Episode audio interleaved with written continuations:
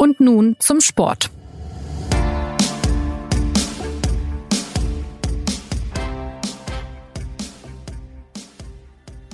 An diesem Sonntag hat die Basketballwelt einen der prägenden Spieler der vergangenen Dekaden verloren.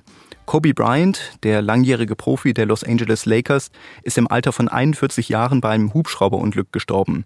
Auch seine Tochter war unter den neun Opfern. Über Kobe Bryants Karriere spreche ich in dieser Folge von Und nun zum Sport mit US-Korrespondent Jürgen Schmieder, der in Los Angeles lebt. Mein Name ist Christopher Geratz und zunächst gibt es eine Werbung. Wenn der Kopf weh tut, der Rücken schmerzt oder die Nase läuft, behandeln sich die Deutschen gerne selbst. Das spart Zeit und ermöglicht es, schnell wieder fit und leistungsfähig zu sein. Und dennoch sind die Deutschen auch Weltmeister in der Zahl der Arztkontakte. Selbst leichte Beschwerden landen oft in der Hausarztpraxis oder sogar in den Notfallambulanzen. In der neuen Apothekenumschau lesen Sie, warum Experten dafür plädieren, die Selbstmedikation noch mehr zu stärken und wie das erfolgreich gelingen könnte. Ärzte sehen das aber skeptisch. In jedem Fall sollte die Behandlung mit rezeptfreien Medikamenten aus der Apotheke mit einer fachgerechten Beratung einhergehen. Denn auch freiverkäufliche und pflanzliche Arzneimittel können Risiken bergen. Alle wichtigen Infos zum Thema Selbstmedikation finden Sie in der neuen Apothekenumschau. Jetzt in Ihrer Apotheke. Jürgen, wir reden ja jetzt so um Viertel nach elf deiner Zeit, Sonntagabend ja. in äh, Los Angeles. Äh, was ist denn bislang bekannt über den Unfall? Nicht viel. Also es ist klar, es ist ein Hubschrauber abgestürzt mit, mit Pilot und, und den Insassen und das ähm, einer der Insassen eben Kobe Bryant und seine 13 Jahre alte Tochter äh, äh, Gianna gewesen sind. Äh, offenbar war noch ein anderer Basketballtrainer mit der Tochter drin. Also das heißt, die waren auf dem Weg von Orange County, wo die Bryants leben, zu einem Basketballspiel. Aber der Polizeichef von LA sagte, es, es wird Tage dauern, ähm, diesen Unfall aufzuarbeiten, weil das Gelände, wo der Hubschrauber abgestürzt ist, unwegig ist. Also die müssen erstmal hin, müssen die Leichen bergen und so weiter. Also das wird nur ein bisschen dauern, bis die genauen Umstände bekannt sein werden. Und äh, es gibt, es gibt ja schon zahlreiche Reaktionen ähm, zu diesem ja. Unfall. Ähm, was, was waren so die prägendsten, die du ähm, mitbekommen hast? Eigentlich die von den äh, Angelenos, also den Anwohnern von, von Los Angeles, weil von den Promis fand ich jetzt, ähm, gab es ein bisschen das übliche äh, Thoughts and Prayers mit den Familien und, und die so ein bisschen dargestellt haben, äh, wie sie Kobe als Sportler erlebt haben. Aber äh, das prägendste fand ich tatsächlich im, im Staples Center, wo Brian seine größten Erfolge gefeiert hat, wie die Leute da Blumen ablegen, wie sie Trikots hinbringen ähm, und sich so gegenseitig ein bisschen die Geschichten erzählen, ähm, was dieser Kobe Bryant in den letzten 20 Jahren getan hat. Und, und, und dann wird einem so ein bisschen bewusst, ähm, es geht weit darüber hinaus, ähm, wie viele Punkte der erzielt hat, dass der fünfmal Meister geworden ist mit den, mit den Lakers, ähm, sondern was der dieser Stadt gezeigt hat. Und, und ich glaube, diese Mentalität von Bryant, hart arbeiten, ähm, auch mal, auch mal ein Arschloch sein. Ähm, das war neu in, in dieser Stadt LA, wo es ja immer so ein bisschen ums Schein geht, um, um, musst immer lächeln, du musst immer locker drauf sein. Und, und ich glaube, Bryant war da mehr der Typ für die Arbeiter in der Stadt. Und, und deswegen, wenn jetzt jemand sagt, Bryant war ja so ein Showtime, ähm, Typ und das fortgeführt von Magic Johnson, würde ich sagen, nein, das war er nicht. Ähm, er war ein Arbeiter gnadenlos sich selbst gegenüber. Ähm, und deswegen finde ich es prägender, was jetzt sag mal, die einfachen Leute, die, die ganz oben im Stadion gesessen sind, was die über ihn sagen, ähm, finde ich am bemerkenswertesten. Äh, Jürgen, du hast, du hast eben gesagt, dass äh, Kobe Bryant auch dafür stand oder auch mal ein, ein Arschloch war, wie du gesagt hast. Ähm, was ja. genau meintest du damit? naja, also so ein bisschen, vielleicht im deutschen Fußball kennt man Stefan Effenberg. Ähm, und, und in LA muss immer alles leicht und locker sein und man ist immer nett zu jedem, selbst zu seinen Freunden und äh, zu seinen Feinden. Und, und Bryant war genau das Gegenteil. Der hat Trash Talk mit seinen Kollegen gemacht. Der hat zu seinen Mannschaftskollegen, äh, damals Paul Gasol, im Training gesagt, dass sie scheiße spielen. Der hat ihnen gesagt, du stinkst. Und, und damit machst du dich natürlich nicht beliebt. Aber du machst vielleicht deine Mitspieler besser. Also so ein, so ein, so ein Anführer, Leitwolf vielleicht. Und man sagt ja, also ein Leitwolf, der muss einmal zubeißen können. Der, der kann nicht immer nur nett sein. Und, und sowas kannte man in, in Los Angeles nicht. Sowas kannte man in Boston, in New York. Und kam dieser Typ und, und zeigt den Angelenos, ey, es ist nicht immer alles locker. Und, und also wie gesagt, ich würde es vielleicht im deutschen Fußball vergleichen mit, mit so einem Stefan Effenberg-Typ. Ähm, kannst du noch mal ein bisschen nachzeichnen, so seine Zeit in Los Angeles, wann es angefangen hat, wie, wie sich alles entwickelt hat? Naja, der, der wurde 1996 ähm, offiziell von den Hornets gedraftet, aber das war schon klar, äh, dass die Lakers diesen Pick haben. Also irgendwie, es sollte wohl so sein. Ähm, der kam dann nach Los Angeles und, und was viele Leute mittlerweile vergessen haben, der saß da erstmal auf der Bank. Also der war jetzt kein, kein Halsbringer und er war auch nicht der Nummer 1 Draft-Pick, sondern die Nummer 13. Also die wussten schon, der, der kann was. Mhm. Ähm, aber er war damals 17, also ungewöhnlich. Normalerweise damals bist du übers College, äh, hast ein paar Jahre gespielt und bist dann so mit 20 in die NBA gewechselt, manchmal erst mit 22. Der kam mit, mit 17, also den ersten Profivertrag durfte nicht er selbst unterschreiben. Das ist so eine der Geschichten, die sie sich jetzt erzählen, äh, sondern da mussten die Eltern nur unterschreiben. Also so jung war der damals. Ähm, und dann hat er bei den Lakers gespielt mit, mit Shaquille O'Neal, der dann wechselte von Orlando Magic. Und da haben die, die zwei, die ersten drei Titel für die Lakers gewonnen. Nach einer unfassbaren Durchstrecke für, für LA irgendwie. LA ist immer äh, verwöhnt mit Titeln und irgendwie gehört das Siegen zur DNA dieser Stadt. Und, und dann haben Bryant und O'Neill irgendwie den Lakers so Glanz zurückgegeben mit den Titeln 2000, 2001, 2002. Und da wurde er und, natürlich auch O'Neill wurden so zu, zu Göttern verklärt. Und, und so begann quasi die Ära Bryant. Das heißt, er hat sich dann doch relativ schnell von einem Bankspieler entwickelt zu einem, zu einem Stammspieler und zu einem ziemlich guten Stammspieler. Ja, guter Stammspieler, das ist gut.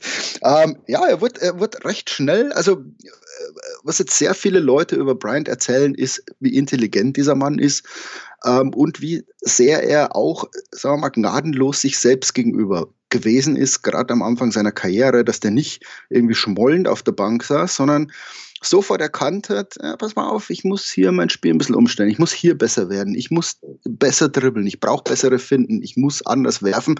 Ähm, und, und ich erinnere, man erinnert sich dann so, so schwer an, äh, was vor 20, 25 Jahren ist. Und wenn einem die Leute das so erzählen, dann sagt man, ja, das stimmt ja eigentlich. Also der kam so als spindeldürrer Typ und irgendwie hat er Muskeln draufgepackt. Also der hat ganz schnell gelernt, was es bedeutet, äh, in dieser knallharten NBA damals, die damals noch viel körperbetonter war, ähm, weil die Regeln noch ein bisschen anders waren, ähm, sich da zurechtzufinden und, und wie du sagst, er ist nicht nur ein Stammspieler geworden, sondern ist er jetzt durchaus in dieser Debatte einer der, der besten Spieler der Geschichte zu sein.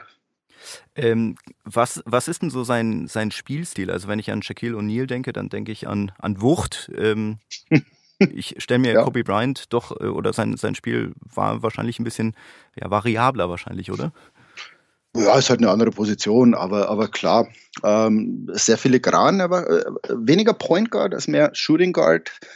Ähm, und, und es gab ja am Anfang, auch diese Geschichten erzählt man sich natürlich jetzt, ähm, dass Shaquille O'Neal zum Beispiel Zeichen vereinbart hat mit seinen Mitspielern, äh, Kobe Bryant den Ball nicht zu geben, ähm, weil Shaquille O'Neal hat einen Scherz eingeführt, mit, wenn man mit Brian spielt, braucht man zwei Bälle. Einen für ihn und einen für alle anderen. Also das war so ein Vorwurf, dass der halt nie abgespielt hat. Ja. Der, der, konnte sich das leisten, der war beim Dribbeln, der war äh, schnell genug, ballsicher genug, ähm, dass er auch mal gegen drei oder vier äh, hat antreten können. Also es war schon eine spektakuläre Spielweise, aber äh, man muss schon sagen, auch ja, durchaus effizient. Also er hat natürlich auch sehr viel äh, äh, Misswürfe gehabt, aber ähm, wie du sagst, er war jetzt kein krachender, krachender Dunking. Er war nicht der mit der großen Übersicht, aber er war einer, der eben gegen, gegen zur Not fünf Gegenspieler sich irgendwie durchgesetzt hat und irgendwie den Ball in, im, im Korb untergebracht hat. Wir haben ja jetzt schon äh, Shaquille O'Neal erwähnt und wenn ich das mhm. oder was ich jetzt so gelesen habe, war, dass das Verhältnis der beiden ähm, nicht immer ganz einfach war. Ist das richtig? das ist sehr positiv ausgedrückt. Ähm, das heißt, dass die beiden sich, sich gehasst haben wie Pest und Cholera.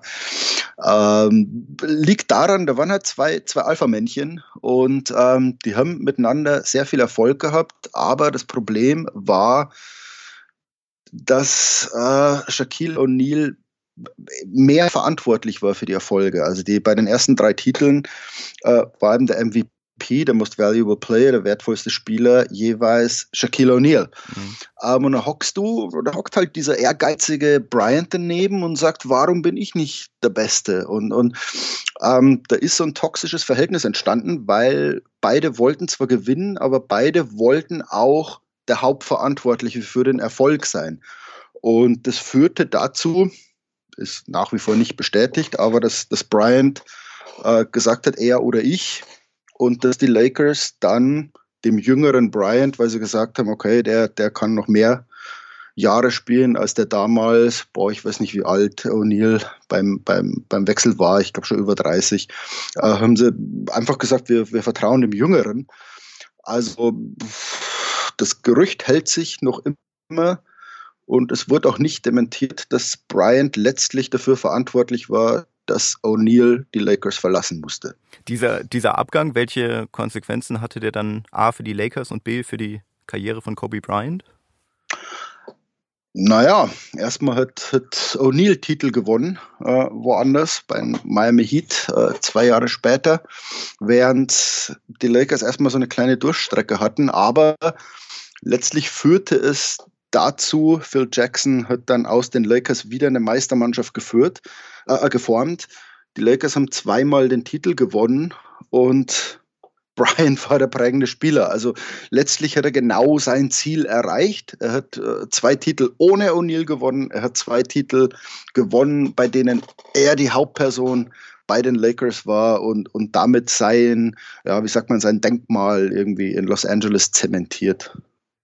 Er hat ja auch während seiner Karriere einige Rekorde erzielt. Kannst du da welche nennen? Kommt drauf an, welche, welche du haben willst. Also klar gibt es Meilensteine, irgendwie 33.643 Punkte. Das war, äh, mittlerweile ist es nur noch die viertbeste Ausbeute, weil ihn LeBron James äh, vor zwei Tagen überholt hat. Er war auch 20 Jahre bei einem Verein, was sonst nur Dirk Nowitzki bei den, mhm. bei den Mavericks äh, äh, gelungen ist. Er hat zweimal Olympiagold gewonnen. Also ähm, es gibt schon Zahlen, wo du sagst, wow, also hatte der eine Wahnsinnskarriere. Gibt es irgend so ein Spiel, an das du dich besonders erinnerst von ihm? Ich, ich bin erst 2013 nach, nach Los Angeles gezogen. Das also ich habe die, die Meisterschaften Karriere. nicht erlebt. Deswegen ist, ist mein Spiel, das ich gesehen habe, äh, im Frühling 2016 das letzte Spiel von Kobe Bryant. Und er hat da als, als alter Mann, wie man sagt, nochmal 60 Punkte äh, gegen Utah Jazz gemacht. Und, und die Lakers waren lang zurück in dem Spiel und irgendwie dachten die Leute so, naja, ist ja egal, aber wir sehen hier Kobe nochmal. Und plötzlich trifft der Bryant. Und, und ich habe diese Halle, ich glaube, ich habe, boah, jetzt muss ich zurückdenken, aber ich glaube, ich habe noch nie ein Stadion derart ekstatisch erlebt wie an diesem Abend, an dem es ja um nichts ging. Also das war ja kein WM-Finale, kein Champions League-Finale oder NBA Finals oder Super Bowl. Es ging um gar nichts. Und die Leute sind wegen diesem Typen so unfassbar ausgerastet. Und die Lakers haben gewonnen. Kobe macht nochmal 60 Punkte und steht danach so in der, in der Kabine. Wir, wir Journalisten durften in die Kabine und, und da siehst du den so und, und wo du sagst, der ist ja eigentlich larger than life und dann wird dir aber klar, dass selbst so eine Berühmtheit, der so viel Geld verdient hat, irgendwie ein kleiner Bub ist, der nach dem Spiel dann kommt und sagt, ich will mein Trikot nicht ausziehen, weil ich, ich will irgendwie, ich, ich bin noch ein Basketballspieler. Also da, da wurde er dann so, so menschlich, wo du sagst, bei allem, bei allen Plakaten, die es von dir gibt, bei allen Dingen bist du letztlich nur ein Bub, der einen Basketball in den Korb wirft. Und, und das fand ich dann schon irgendwie süß. Ja, ja. Ähm, nach seinem Karriereende, wie präsent war Kobe Bryant dann noch A im Basketball, B in Los Angeles? Uh, in Los Angeles definitiv. Er, er wollte natürlich, lustig ist, er wollte keinen Verein übernehmen, also wie das Michael Jordan jetzt bei, äh, bei den Bobcats getan hat, der so Miteigentümer ist, weil er gesagt hat, er will diesen verwöhnten Bengeln äh, nicht mehr hinterherlaufen. Also es ist also ein bisschen, hey, ich, ich war nie verwöhnt, ich habe mir alles erarbeitet. Ähm, er war der Trainer von Jugendmannschaften und von seiner Akademie und, und er war wohl heute auch auf dem Weg zu einem Spiel von dieser Akademie mhm. und er wollte da trainieren. Und, und es ist schon so symbolisch, wo du sagst, also der hat die Füße nicht hochgelegt, sondern nach wie vor ist er um 4 Uhr morgens aufgestanden, hat trainiert, war spätestens um 7 im Büro, hat von 7 bis 5 nachmittags gearbeitet an seinen Investments, an seiner Akademie, äh, hat danach Termine äh, vereinbart und wie zu aktiven Zeiten hat er nur vier bis fünf Stunden pro Nacht geschlafen. Also, und, und die Leute haben ihn da mal gefragt, also du könntest doch jetzt das Leben genießen. Und da, sagt, und da sagte er, für mich ist das Genuss. Das ist mein Leben. Also sich in Sachen reinstressen, beim Basketball dabei sein, wenig schlafen, immer unterwegs. Also das, das hat ihn schon geprägt. Und deswegen ist er auch nach der Karriere, man kann es jetzt verbissen nennen, aber, aber so ehrgeizig geblieben wie zu aktiven Zeiten. Jürgen, du hast eben schon äh, eine Debatte angesprochen zum Thema die äh, besten Basketballspieler der Historie. Wo, mhm. rangiert er da deiner Meinung nach? Boah, das ist, ich, ich hasse diese Vergleiche, weil du, ach Gottes Willen, das ist ja Äpfel mit Birnen, verschiedene, verschiedene Zeitpunkte. Ähm, ich ich, ich würde so sagen, er hat diese Ära geprägt. Also fünf Titel gewonnen. Er hat mit seinem Spielstil, also auch mit, mit dieser Beweglichkeit schon dafür gesorgt, für so ein bisschen Umdenken in der Sportart. Also ähm, ich glaube, er gehört zu den zehn Spielern. Da gehört übrigens auch Dirk Nowitzki dazu, äh, der dieser Liga gezeigt hat, dass ein großer, großer Spieler werfen können muss. Ähm, also neben LeBron James, Michael Jordan, Magic Johnson, Will Chamberlain. In diese Reihe gehört er. Und ich glaube, so ein, so ein Pool kann man aufmachen. Kann sagen, schau mal, diese zehn Akteure haben diese Sportart geprägt, äh, ohne jetzt mich auf so eine Reihenfolge mhm. festzulegen, weil die, die muss immer subjektiv sein und die muss immer ungerecht sein. Ich habe von Will Chamberlain kein einziges Spiel in voller Länge gesehen. Man sieht so Highlights und, und wer bin ich jetzt zu beurteilen, ob Kobe Bryant in der Geschichte besser gewesen ist als Will Chamberlain zum Beispiel. Äh, deswegen mach doch so einen Pool aus zehn und da gehört Kobe auf jeden Fall dazu. Vielen Dank, Jürgen. Und einen Nachruf von Jürgen Schmieder auf Kobe Bryant finden Sie auch auf allen Kanälen der Süddeutschen Zeitung. Danke fürs Zuhören.